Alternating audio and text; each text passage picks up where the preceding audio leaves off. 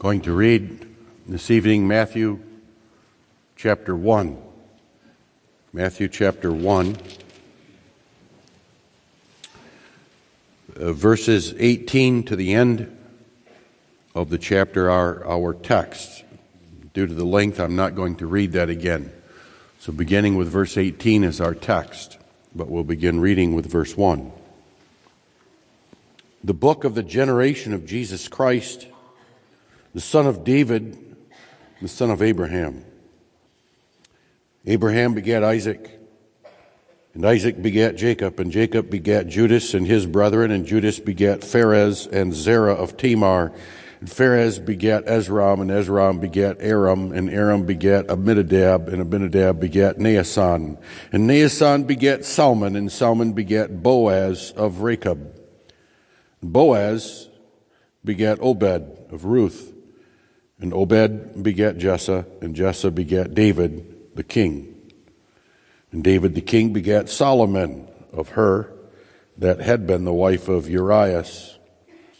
And Solomon begat Rehoboam, and Rehoboam begat Abiah, and Abiah begat Asa, and Asa begat Jehoshaphat. Jehoshaphat begat, begat Joram, and Joram begat Ozias, and Ozias begat Joatham. Joatham begat Achaz, and Achaz begat Ezekias, and Ezekias begat Manasseh, Manasseh begat Amon, and Amon begat Josiah, and Josiah begat Jeconiah and his brethren about the time they were carried away to Babylon. And after they were brought to Babylon, Jeconiah begat Salathiel. Salathiel begat Zerubbabel, and Zerubbabel begat Abiud, and Abiud begat Eliakim, and Eliakim begat Azor. And Azor begat Zadok, and Zadok begat Achim, and Achim begat Eliud. And Eliud begat Eleazar, and Eleazar begat Matthan, and Matthan begat Jacob. And Jacob begat Joseph, the husband of Mary, of whom was born Jesus, who is called Christ. So all the generations from Abraham to David are 14 generations, and from David until the carrying away into Babylon are 14 generations. And from the carrying away into Babylon unto Christ are 14 generations. Now is our text. Now, the birth of Jesus Christ was on this wise. When, as his mother Mary was espoused to Joseph before they came together, she was found with child of the Holy Ghost. Then Joseph, her husband, being a just man, and not willing to make her a public example, was minded to put her away privately. But while he thought on these things, Behold, the angel of the Lord appeared unto him in a dream, saying, Joseph, thou son of David, fear not to take unto thee Mary thy wife, for that which is conceived in her is of the Holy Ghost, and she shall bring forth a son, and thou shalt call his name Jesus, for he shall save his people from their sins.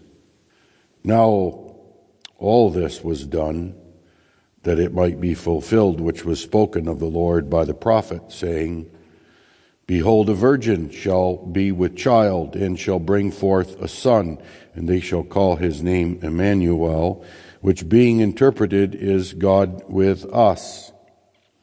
Then Joseph, being raised from sleep, did as the angel of the Lord had bidden him, and took unto him his wife, and knew her not till she had brought forth her firstborn son, and he called his name Jesus.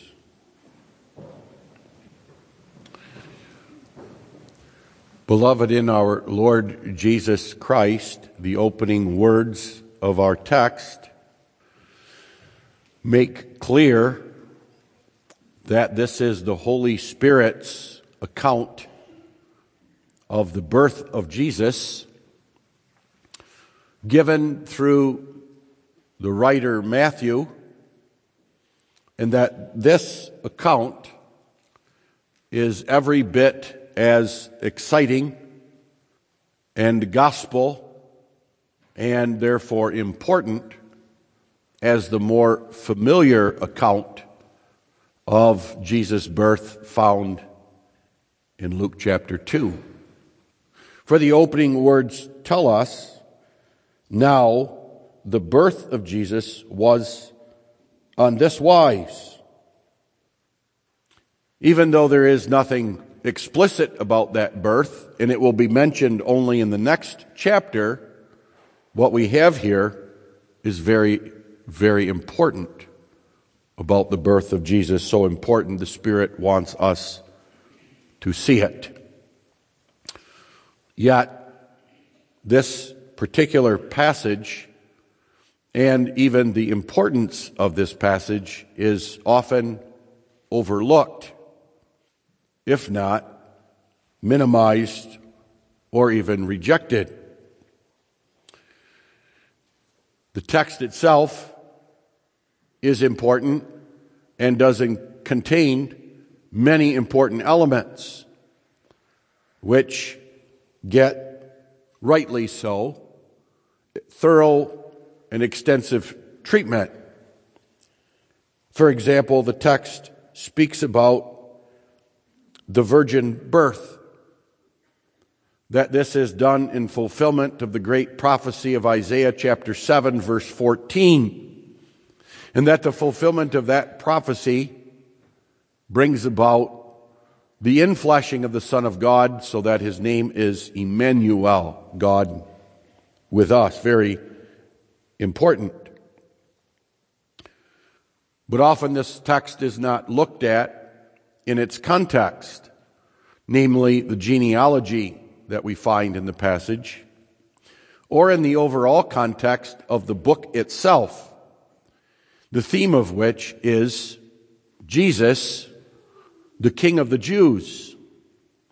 The book of Matthew is all about the kingship of Jesus. What's recorded here about his birth concerns, therefore, his kingship. Even the context, the genealogy pertains the kingship of Jesus. For it gives the genealogy of Joseph through the royal line, through the line of Solomon, which is different than the genealogy of Jesus given in the book of Luke, which traces his lineage back to David through a lowly son called Nathan. This is important. So when we consider this text about the birth of Jesus Christ, and that it is on this wise, we must take all of that into account and see what really is the main detail in the narrative.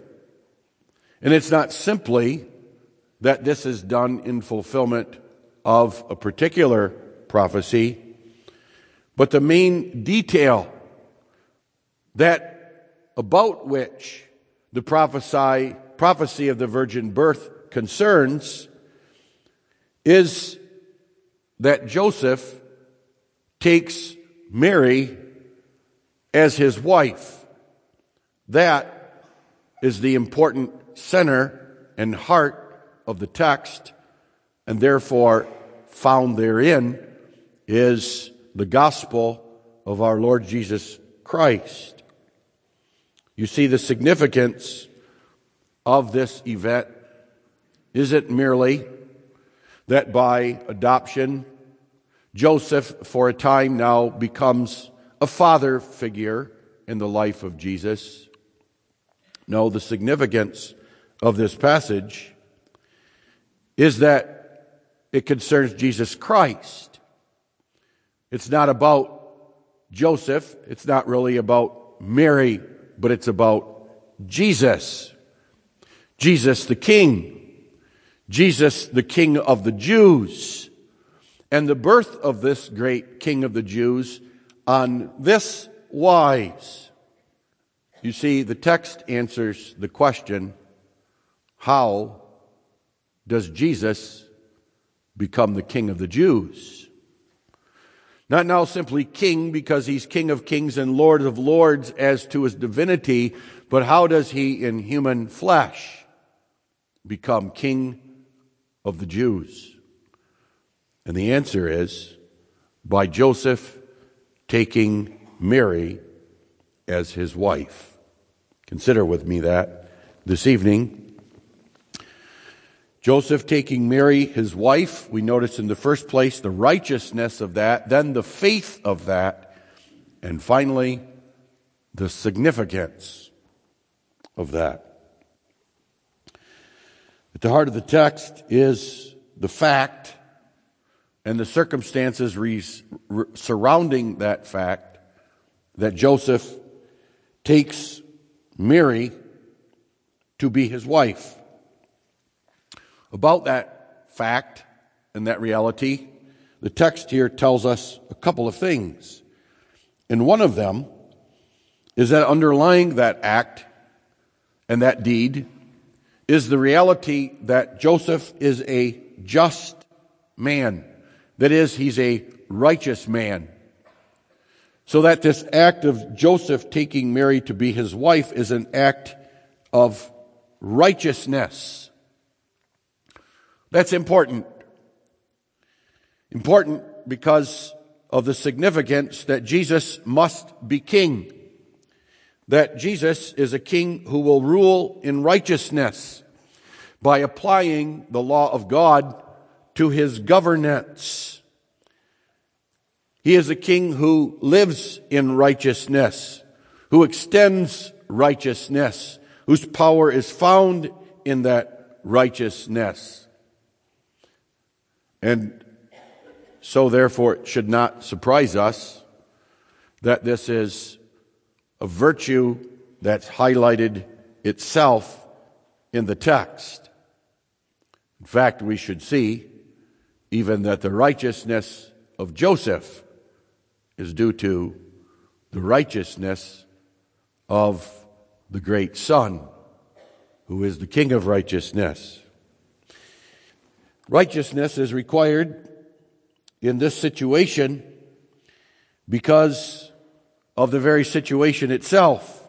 We read literally that the woman to whom he is engaged is pregnant with another's child.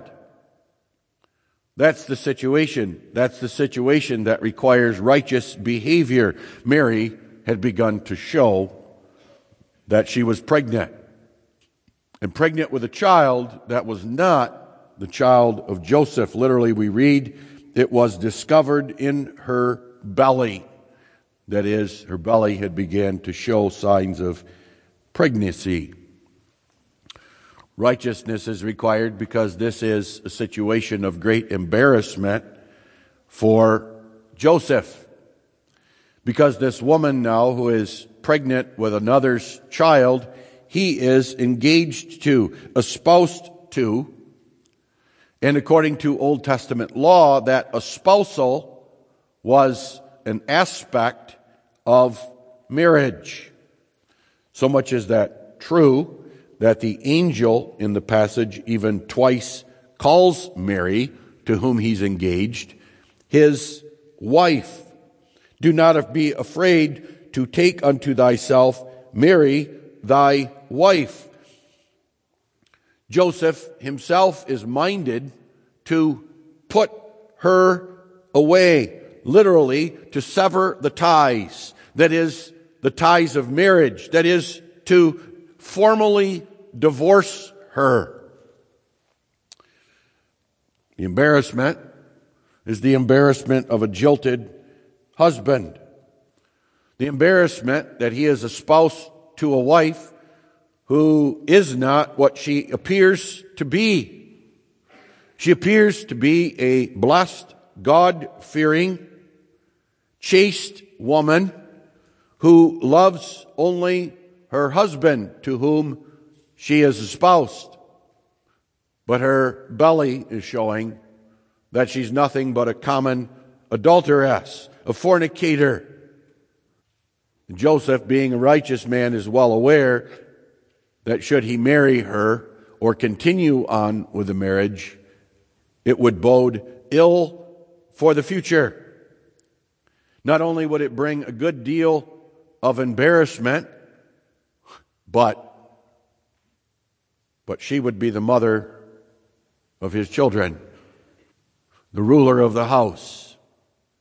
And such a woman would not make a good mother.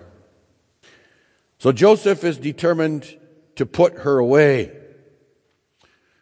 Notice the language here also. He is of a mind to. In other words, this is not a mere emotional, rash decision, something that quickly pops up into his head, is his gut reaction. But he's thought about it. He's minded to do this. That is, this is what he desires to do. This is what he has considered and feels he must do. He must put her away. There too, his righteousness shows. He understands the implication of taking her to wife and has thought about it carefully, has weighed it in his mind, no doubt doing so in connection with the righteous Word of God, the law of God. He is a righteous man. The righteousness of Joseph is also evident in how he is determined to put her away. Not only is he determined to put her away, to sever the ties, that is, to formally divorce her, but to do it privately. That is, not publicly, not by making a show of it. To put her away not by announcing it to everyone so that the whole world knows what his wife has done, what this woman has done. Determined not to run around and tell everybody how embarrassed he is and what an awful, wicked woman she is because of what she has done, but to do it privately. Now that indicates that although he has reason for personal embarrassment, the personal embarrassment of a jilted man, that this is not the reason he is putting her away. That might be the primary reason most men in that situation might put away their wife and would do so publicly. But the fact that he wants to do it privately indicates that's not what's motivating him here. In fact, if one thinks about it and one considers this situation in the light of the man himself, the best course of action could perhaps be to not put her away to actually marry her. Few would probably even notice she was carrying a child. He was espoused to her. Why not? Just consummate the marriage, continue the marriage. Who would know that Jesus was not his own son? The only one who knows is Joseph and Mary themselves. And in fact, that's what's going to happen. Jesus or Joseph is going to take Mary as his wife. And never once is Jesus accused of being a bastard child, a son of one other than Joseph. No, all regard him as the son of Joseph.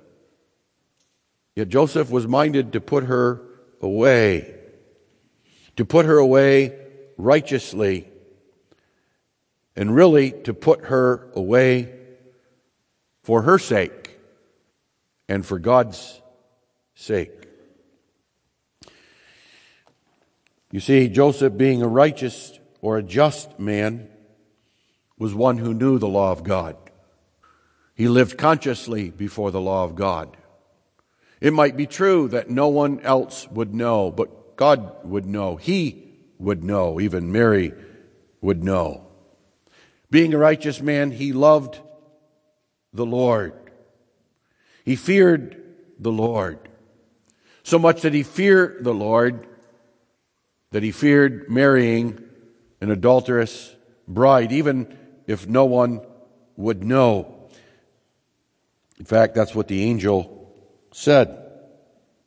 Fear not. That indicates there was a certain fear on his part. Fear even with regard to putting her away. That fear was both his love for God and what God would think and what God might do if he didn't put her away. Besides that, the fact that he puts her away privately indicates that in spite of Mary's sin, he loved her as his neighbor. And he loved the child that was causing her belly to swell. Being a righteous man, Joseph does not say to himself, well, let's abort this child. Let's pressure the woman to get rid of this child like so many would do today. Notice that, by the way. Notice that it's not a fetus in her womb. There's a person in her womb, and it's twice called a child. She was found with child in these early stages of pregnancy. It's a child. And God, we read in verse 23, considered it a child. Behold, a virgin shall be with child. Those who would serve Jesus Christ and consider themselves saved and righteous, who would not see the abortion of a child as the killing of a child, are offensive. Offensive to this very passage and even the righteousness of God and the Word of God expressed here, but especially also Mary. That righteousness is seen, and that though they are engaged with an engagement that's much more formal than even our engagements, he had lived chastely with her. That's how he knew, without a shadow of a doubt, that the child in her belly was not his child. That's how he knew it.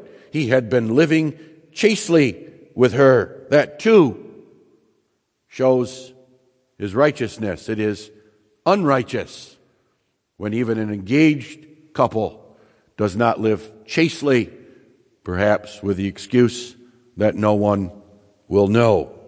Not Joseph. He also loved her as a fellow believer and a Jew, fellow citizen of the kingdom of heaven. And that's exactly why he does what he wants to do, or wants to do what is in his mind. Not to make her a public example. That's what we read in the passage. His concern was for her. He did not want to embarrass her or make her life miserable. So this just man was minded to put her away privately. And the text makes a point of bringing that to our attention. In spite of his determination, however, and even the righteousness of that determination, Joseph takes a different course of action.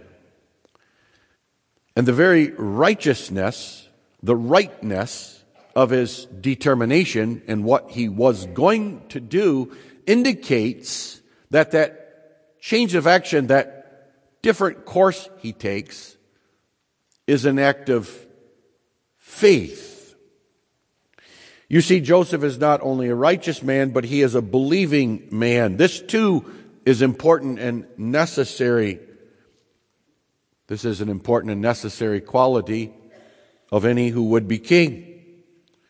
Jesus himself is a righteous man and one who trusts in God to deliver him.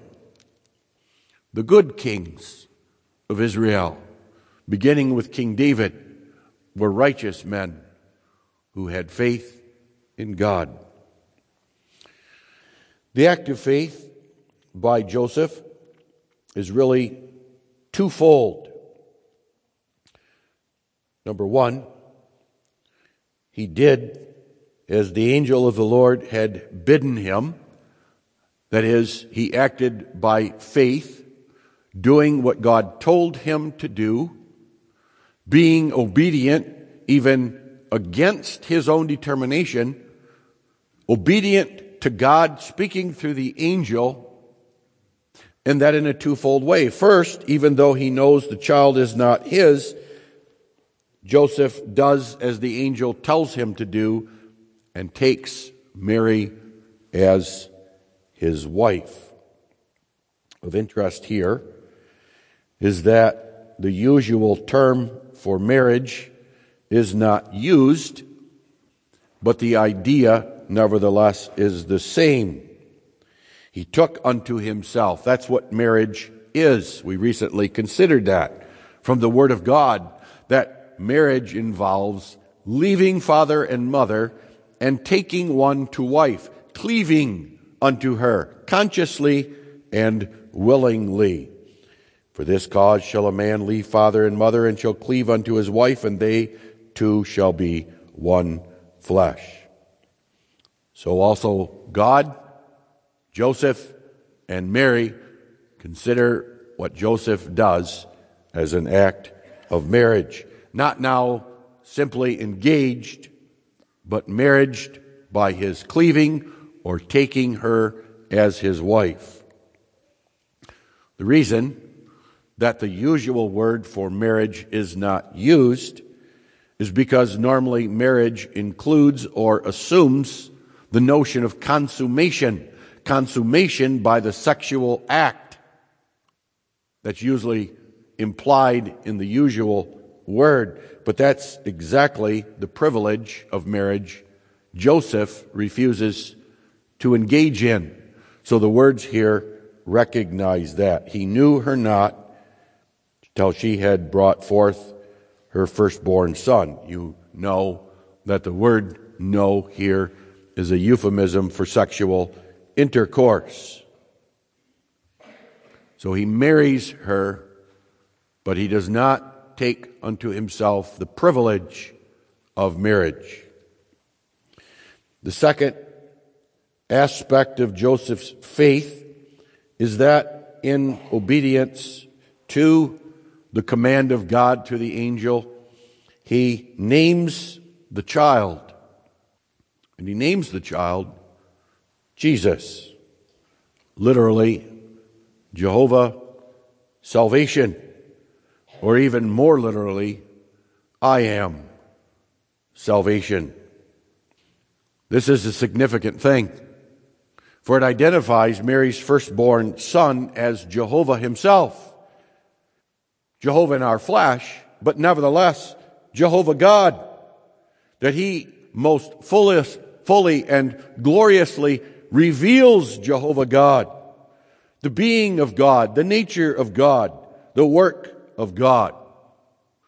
This is the fulfillment also of Scripture, the fulfillment of Exodus 3, verse 15, where God promises that this, the name Jehovah, would be his name forever as a memorial to all generations.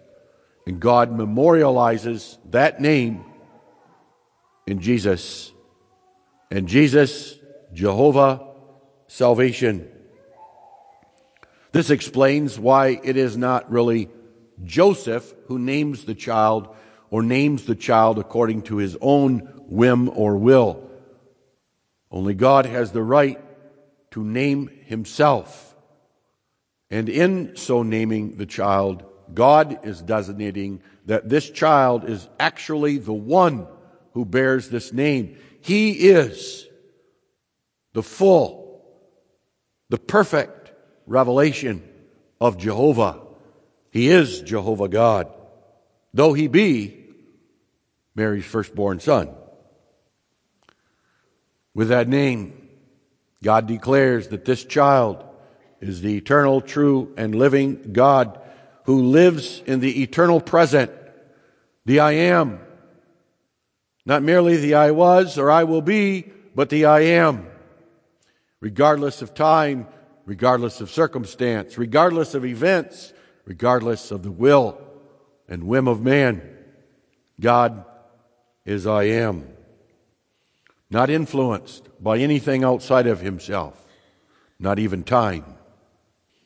It identifies, furthermore, this child as Jehovah in the form necessary to be our King and our Savior.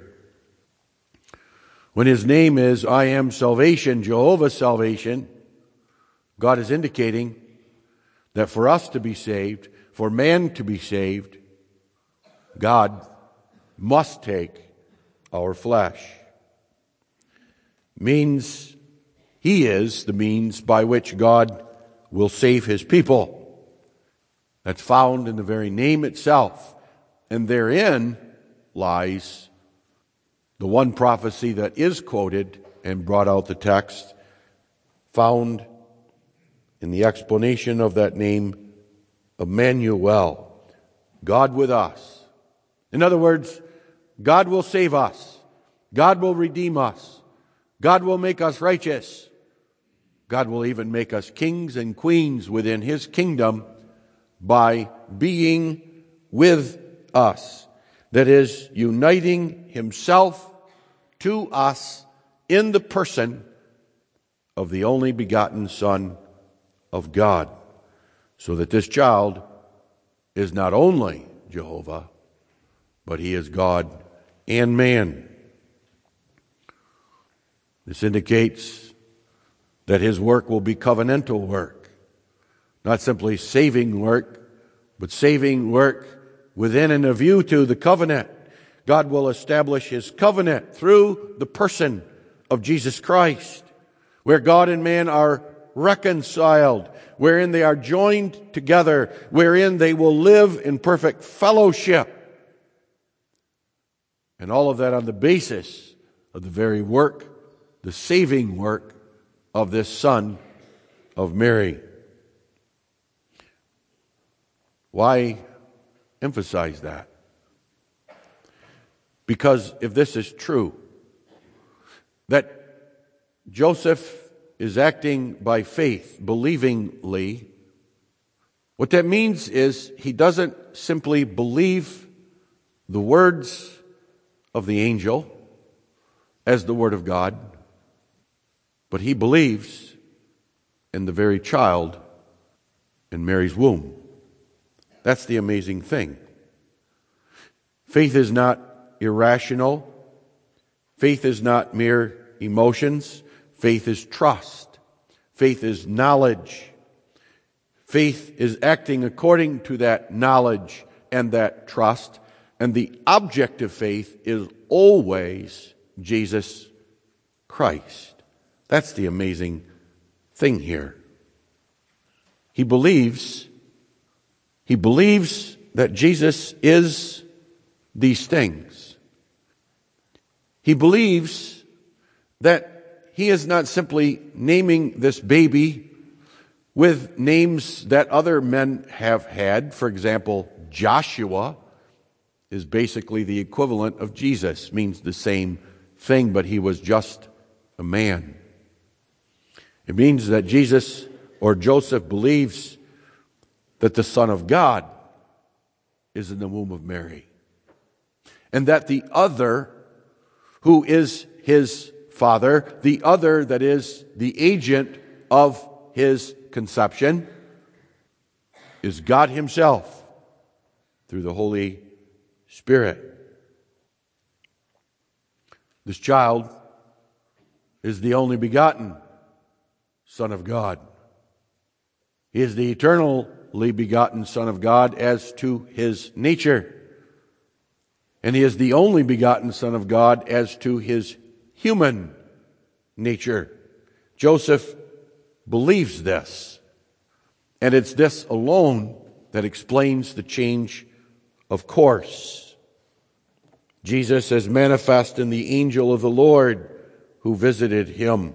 Jesus as manifest in the prophets and in the word, in the prophetic word. This is why Jesus will, even as we read this morning, bring the Jews, his people, those over whom he rules, to the scriptures and remind them they testify of me. If you believed Moses, if you trusted in Moses, then you would believe and trust in me.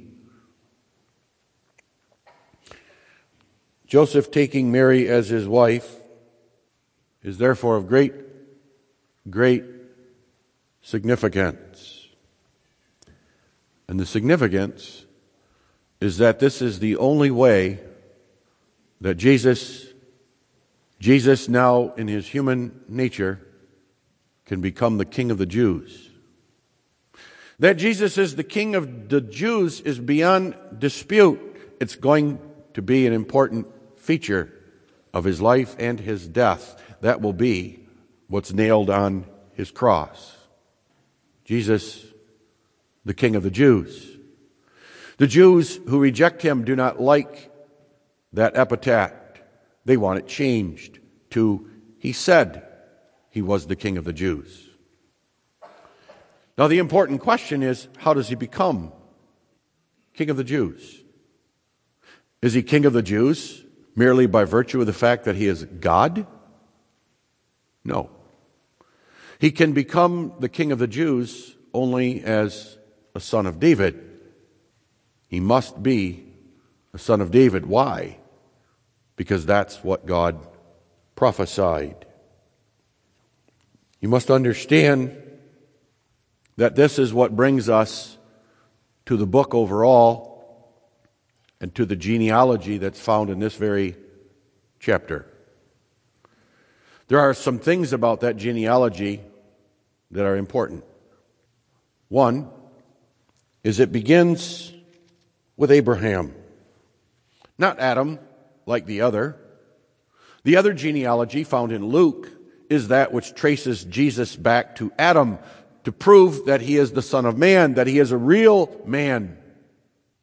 This one goes to Abraham, the father of the Jews. And as we read in Romans, the father also of the faithful, that is, the church. Also, this is the royal genealogy. This is the royal genealogy of Jesus.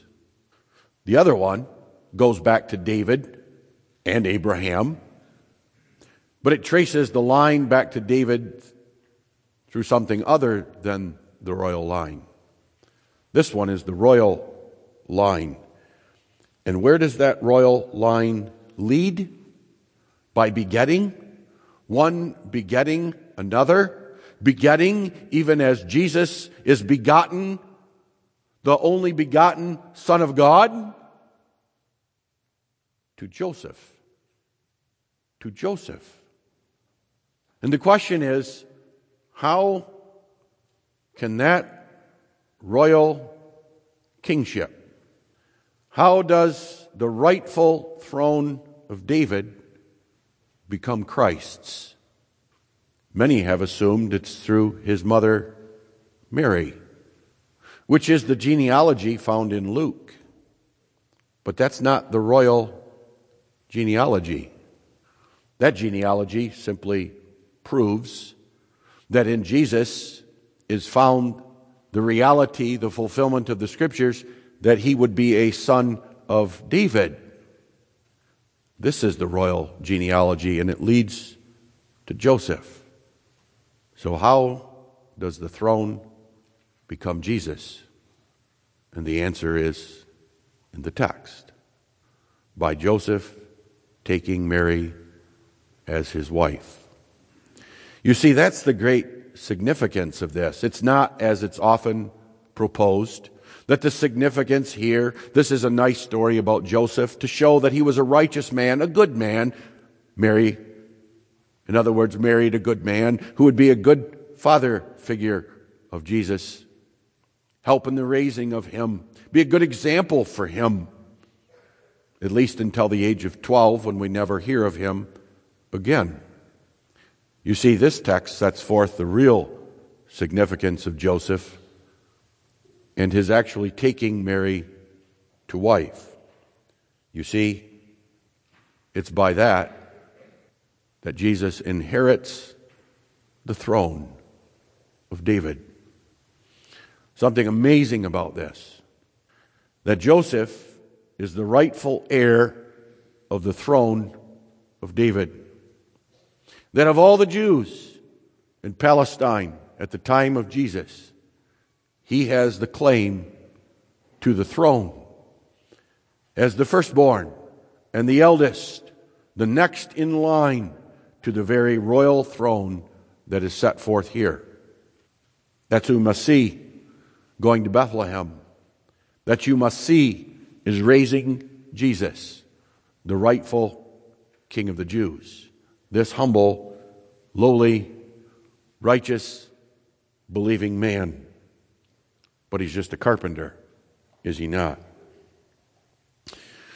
What God is doing here is setting forth the nature of his grace. We know we are saved by grace, but what does that mean? It means, in the first place, that God alone himself saves. And in the second place, God saves in amazing ways that we would not expect. And this is not what we would expect. The whole text is showing that, including even the genealogy and its division into three groups of 14 generations. Don't have time to get into that, but if you are astute and you follow the genealogy as it's found in Scripture, you'll discover that there's not actually 14 generations in three groups. But it says here there's three groups of 14. What's going on? What's going on is this it's being set forth figuratively. And if you take the numbers figuratively, what's being set forth is God's faithfulness when one would not expect it. That there is seemingly a long time, way too long a time, for God to reveal something, for God to show something in the revelation of His great covenant through David. And God intervenes three times in a way that one would not expect, including now the birth of Jesus. You see, God is not fulfilling only the impossible prophecy that a virgin shall conceive. Notice, that's grace. Grace is that our Savior comes from a virgin without a human father and in such a way that the child is God with us. Amazing grace. But there's more here. God made two other prophecies that must be fulfilled. God is faithful. God keeps His word. His grace is powerful to keep His word. One is that God would establish the throne of David forever and ever. That was not hyperbole. God meant what He said to David. He would do that. There would be a king who would throne, occupy the throne a real flesh and blood son of David, who would rule in his stead and do what David could not do. Indeed, do what no other king could do, as is proven by the very fact that there's nothing left of this line anymore. For all intents and purposes, it's gone. No one has seen on the throne. No one has ruled on the throne from the line of David since Babylon. It could be traced, if one looks very carefully, to a humble carpenter in Nazareth, the town which everybody knows no good comes from. But yet God promised God also made another promise that would seem to wipe out and eliminate his ability and power to keep the other promise. And what was that? God said that he would end the royal line of David. God did that prior to Babylon, and he did that with one of the very kings, the next to last that's listed in the genealogy, Jeconias or Jehoiachin. God said this Thus saith the Lord, no man of his seed shall prosper, sitting upon the throne of David and ruling any more in Judah. And the great question is how can God eliminate, how can God be faithful to his promise that no one from the royal line will again occupy the throne and God keep his promise that a son of David will occupy his throne forever? And the answer is in the text. The royal line of David will die out with Joseph. We will not hear about Joseph again after Jesus reaches the age of 12. And never again will we hear about anyone from the royal line of David through Solomon, the one that traces through Joseph. God kept that promise he made to wicked Jehoiachin, a promise God made because of the wickedness of the kings through Solomon. Kings who showed that no earthly, no mere earthly king could save his people. But yet, a son of David must reign. He will come, as the other genealogy shows, through the humble line of Nathan, a line that traces itself to Mary, for Mary too is a daughter of David. But that line doesn't have the throne. It is not heir to the throne. It is not the royal line. And how shall Jesus receive that kingship? How shall he be king of the Jews if he has no earthly father? God accomplishes that by an angel, sending an angel to this believing, humble man, telling him against his own determination to marry his wife, to take her unto himself, to make her his legal wife, so that her son now inherits the throne of David, which is about to go extinct. The significance of that isn't merely that it exemplifies and sets forth the powerful, wonderful, unfailing grace of God, but something about this king himself. It sets forth the truth that kingship, kingship of the Savior is absolutely essential. Kingship is necessary for God to establish his covenant, to maintain his covenant, to keep his promises of an everlasting covenant with his people not just the line of David, but the believing line of Abraham. Number two, it prefigures the way God will make us kings. We are kings in the kingdom of God. How does God accomplish that? Same way. We have no right to any throne, but God adopts us, adopts us in his own Son, Jesus Christ, so that we now become kings. Number three, God sets forth that his grace exalts the humble and humbles the proud. What happens to the glorious, golden, wonderful kingdom of Solomon? it comes to nothing. It becomes extinct. It goes the way of all flesh. It leads to this humble man.